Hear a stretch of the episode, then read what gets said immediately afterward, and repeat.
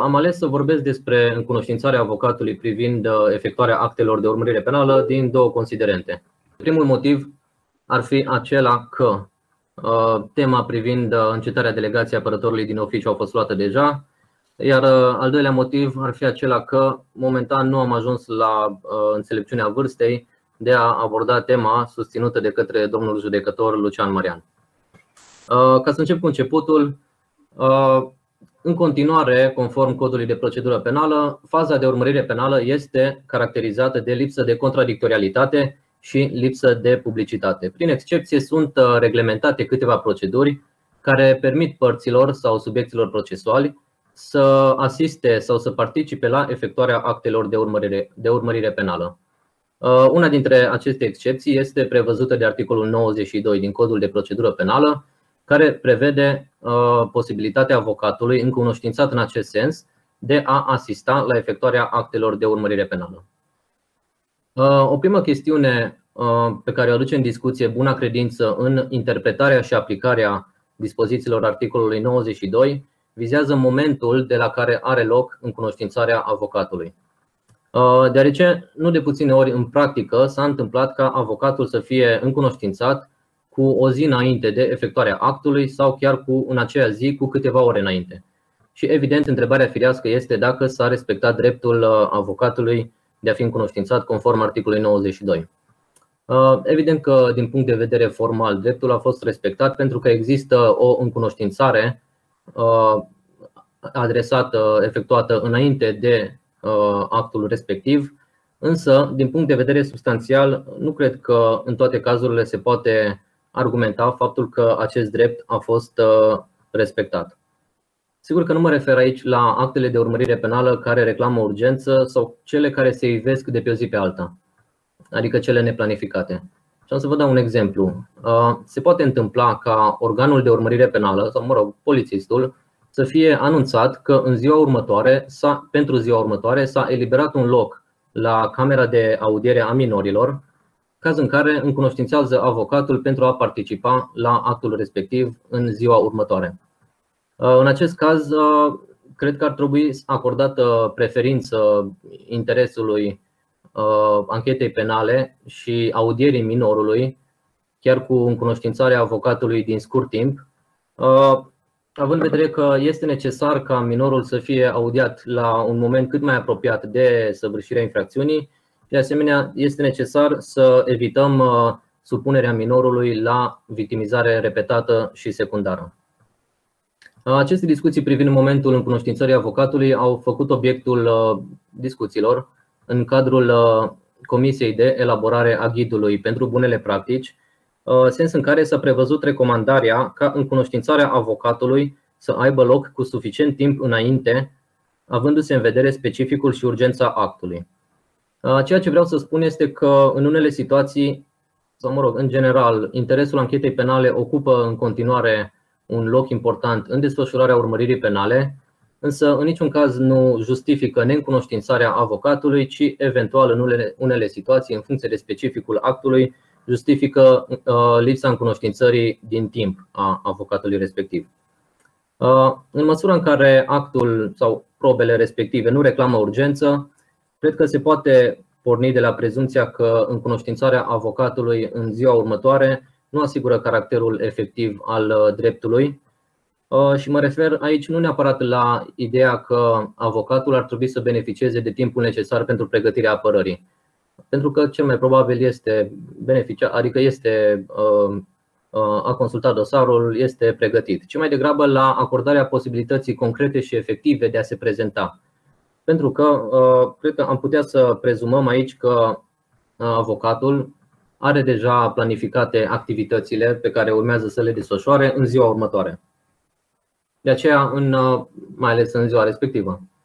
De aceea, în unele cazuri, se impune anunțarea avocatului respectiv, măcar cu două, trei zile înainte, oricum, în funcție de specificul actului care urmează să fie efectuat de către organele de urmărire penală. Uh, sigur că în unele situații nici chiar uh, anunțarea avocatului cu două trei zile înainte nu este suficientă și mă refer mai degrabă aici la modalitatea de încunoștințare. Codul de procedură penală permite mai multe modalități, prin fax, telefonic, dar am să iau exemplul în care un avocat este încunoștințat cu privire la efectuarea unui act de urmărire penală. Încunoștințarea este transmisă prin fax, vineri, de exemplu, la ora 19, iar actul care urmează să fie efectuat va avea loc luni la ora 8 dimineața.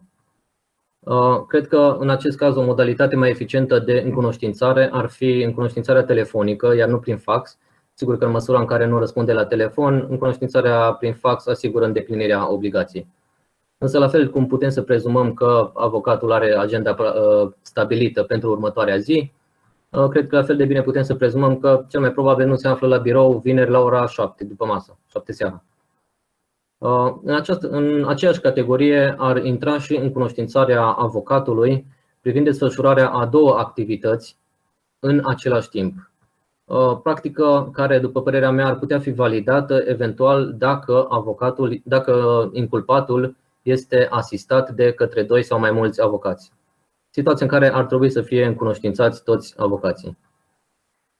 Uh, a doua chestiune care merită a fi analizată în acest cadru vizează identificarea actelor de urmărire penală cu privire la care există obligația încunoștințării uh, avocatului respectiv. Pentru că uh, dispozițiile codului de procedură penală nu fac nicio distinție în acest sens. Ele vorbesc la modul general despre faptul că avocatul urmează să fie încunoștințat cu privire la orice act de urmărire penală.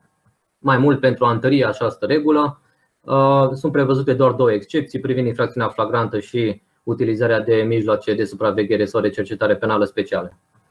Însă, nu de puține ori în practică s-a, s-a invocat neîncunoștințarea avocatului în uh, următoarele situații. Și am să iau ca exemplu uh, efectuarea testului poligraf. S-a argumentat că nu a fost încunoștințat la efectuarea testului poligraf, la primirea și predarea imaginilor video.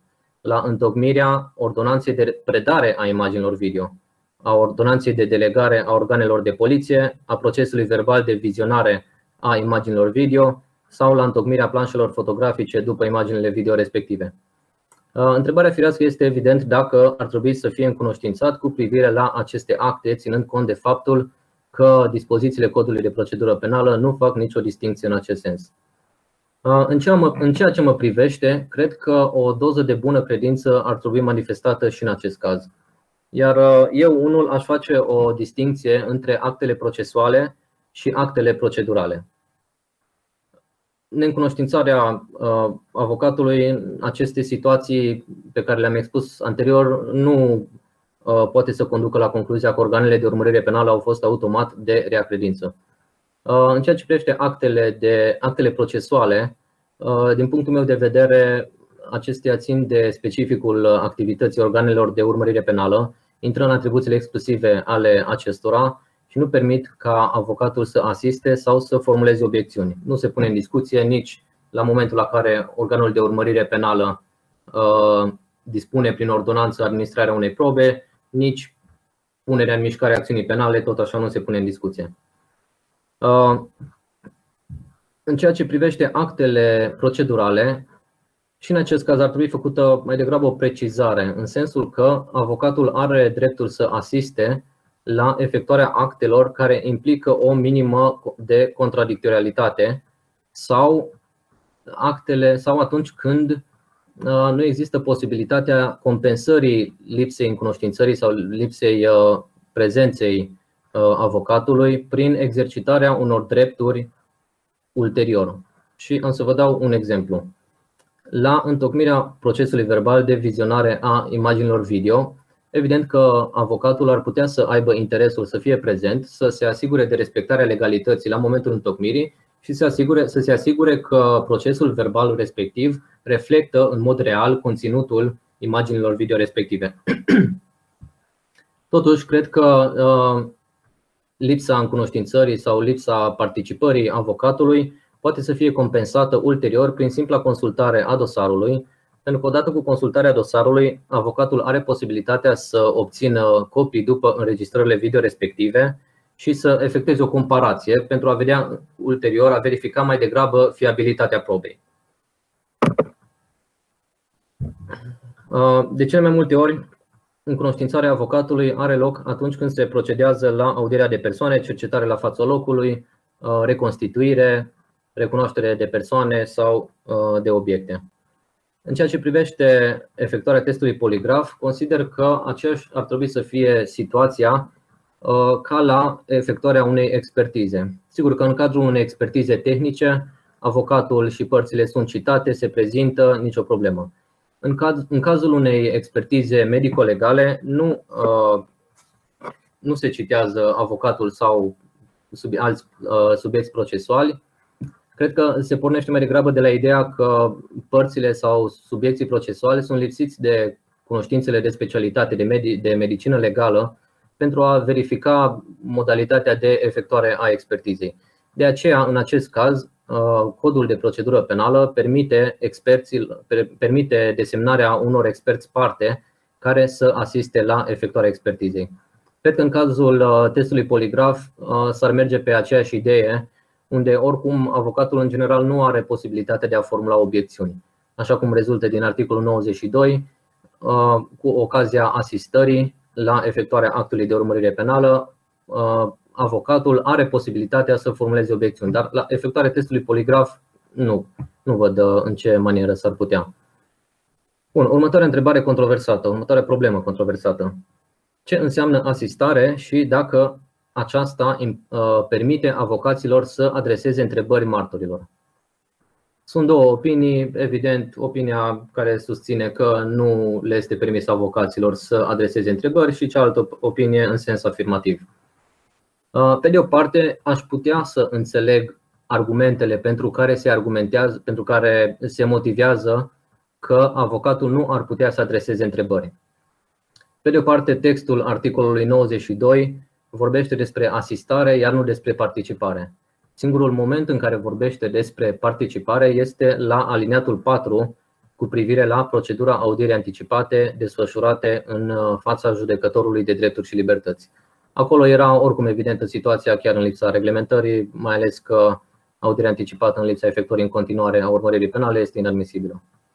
Uh, în plus, dispozițiile codului de procedură penală uh, privind audierea martorilor în cursul urmăririi penale nu prevăd în mod expres uh, faptul că avocatul ar putea să adreseze întrebări, în timp ce articolul 381 aplicabil în faza de judecată prevede acest lucru. Pe de altă parte, eu aș merge pe cealaltă variantă de a permite avocaților să adreseze întrebări. Uh, cred că este mult mai benefic pentru procesul penal și mă refer aici la situația în care de exemplu, martorul respectiv nu mai poate să fie audiat în faza de judecată, fie din diverse motive, nu se mai prezintă, nu mai este găsit sau decedează. Cunoaștem cu toții că în aceste situații intervin garanțiile uh, convenționale europene care nu permit luarea în considerare a declarației martorului dacă este exclusivă sau determinantă, uh, în cazul în care nu a avut uh, avocatul sau inculpatul posibilitatea de a confrunta martorii acuzării cu excepția cazului în care, evident, corectivul din uh, cauza Alcavaja și Taheri, cu excepția cazului în care îi se oferă anumite elemente de contrabalansare. Bun, înțeleg acest lucru, dar uh, cred că nu ar trebui să încercăm să ne chinuim să găsim elemente de contrabalansare când modalitatea mai simplă este de a permite avocatului în cursul urmăririi penale să adreseze întrebări. Pentru că uh, jurisprudența europeană nu face distinție, susține, impune uh, dreptul de a confrunta martorii, uh, indiferent dacă este vorba de faza de urmărire penală sau faza de judecată. Uh, trecând mai departe la remediile procesuale pe care le are avocatul în cazul neîncunoștințării cu privire la efectuarea unui act, un prim remediu este evident solicitarea de readministrare a probei respective sau de reefectuare a actului respectiv. Un al doilea remediu ar fi plângerea la procurorul ierarhic superior.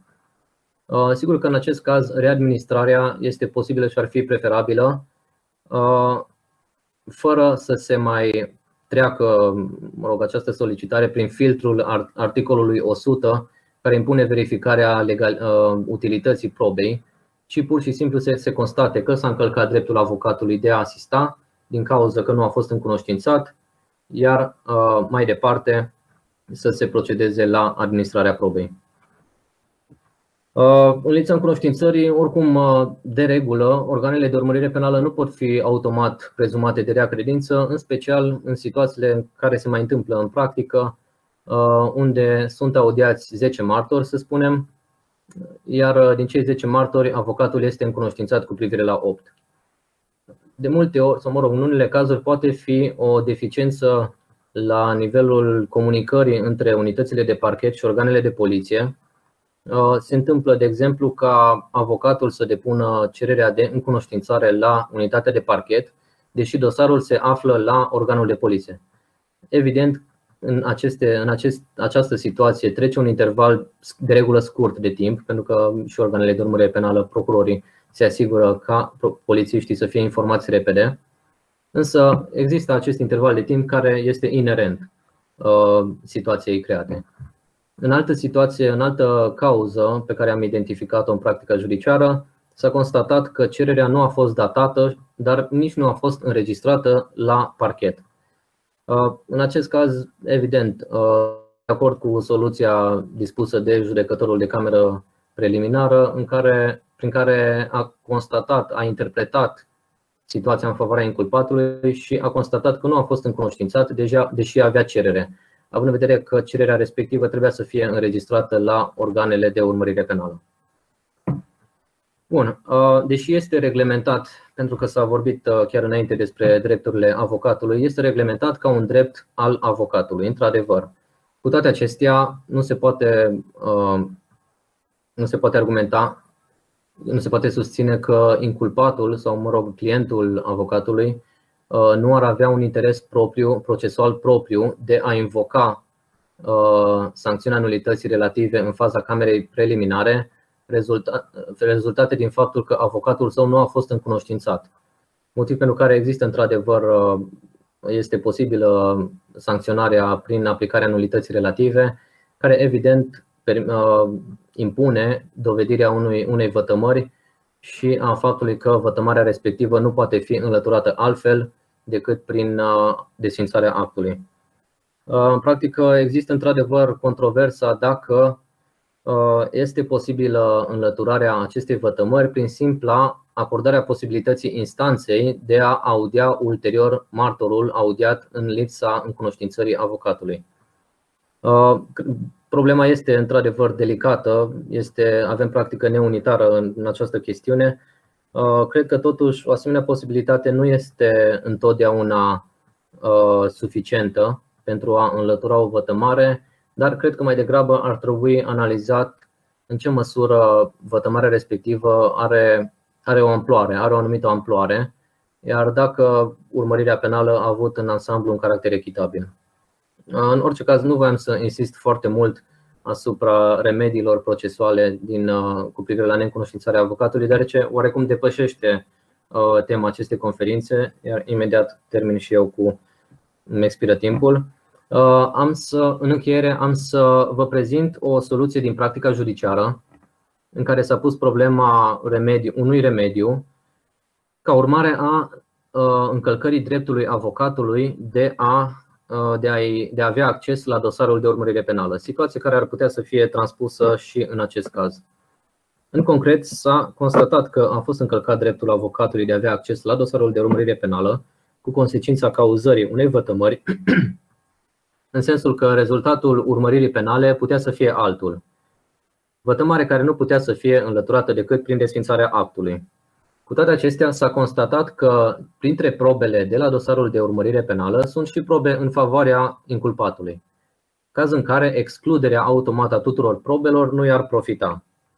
În acest caz, judecătorul de cameră preliminară a constatat încălcarea, a constatat toate îndeplinite toate condițiile și a limitat valoarea probatorie a mijloacelor de probă administrate în cursul urmăririi penale în sensul că acestea vor putea fi valorificate doar în favoarea inculpatului. Uh, nu vreau să intru în prea multe discuții, mai ales că această cauză este în continuare în fază de judecată. Uh, din punctul meu de vedere, dacă mă întrebați pe mine, eu am anumite rezerve față de uh, acest remediu și de modalitatea în care ar trebui să funcționeze sancțiunea nulității și efectele pe care ar trebui să le producă. Oricum am expus această soluție de practică. La acest moment este în minoritate. Urmează să vedem dacă va fi îmbrățișată de către practica judiciară majoritară. Acestea fiind spuse, eu vă mulțumesc pentru atenție și rămân la dispoziție pentru întrebări.